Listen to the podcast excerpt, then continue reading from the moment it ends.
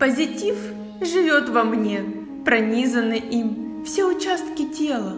Разум осветлен мыслями оптимизма, дарующие нотки пофигизма в затруднительных ситуациях по жизни. Избавляюсь я от стресса, я на раз, включаю чувство дофинизма. С его помощью удаляю трагизм из драмы жизни. Весь мир – спектакль, а я – актриса.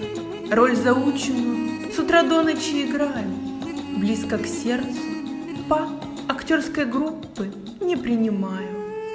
Именно эта мысль развивает чувство умиротворенности во мне, баланса и гармонии.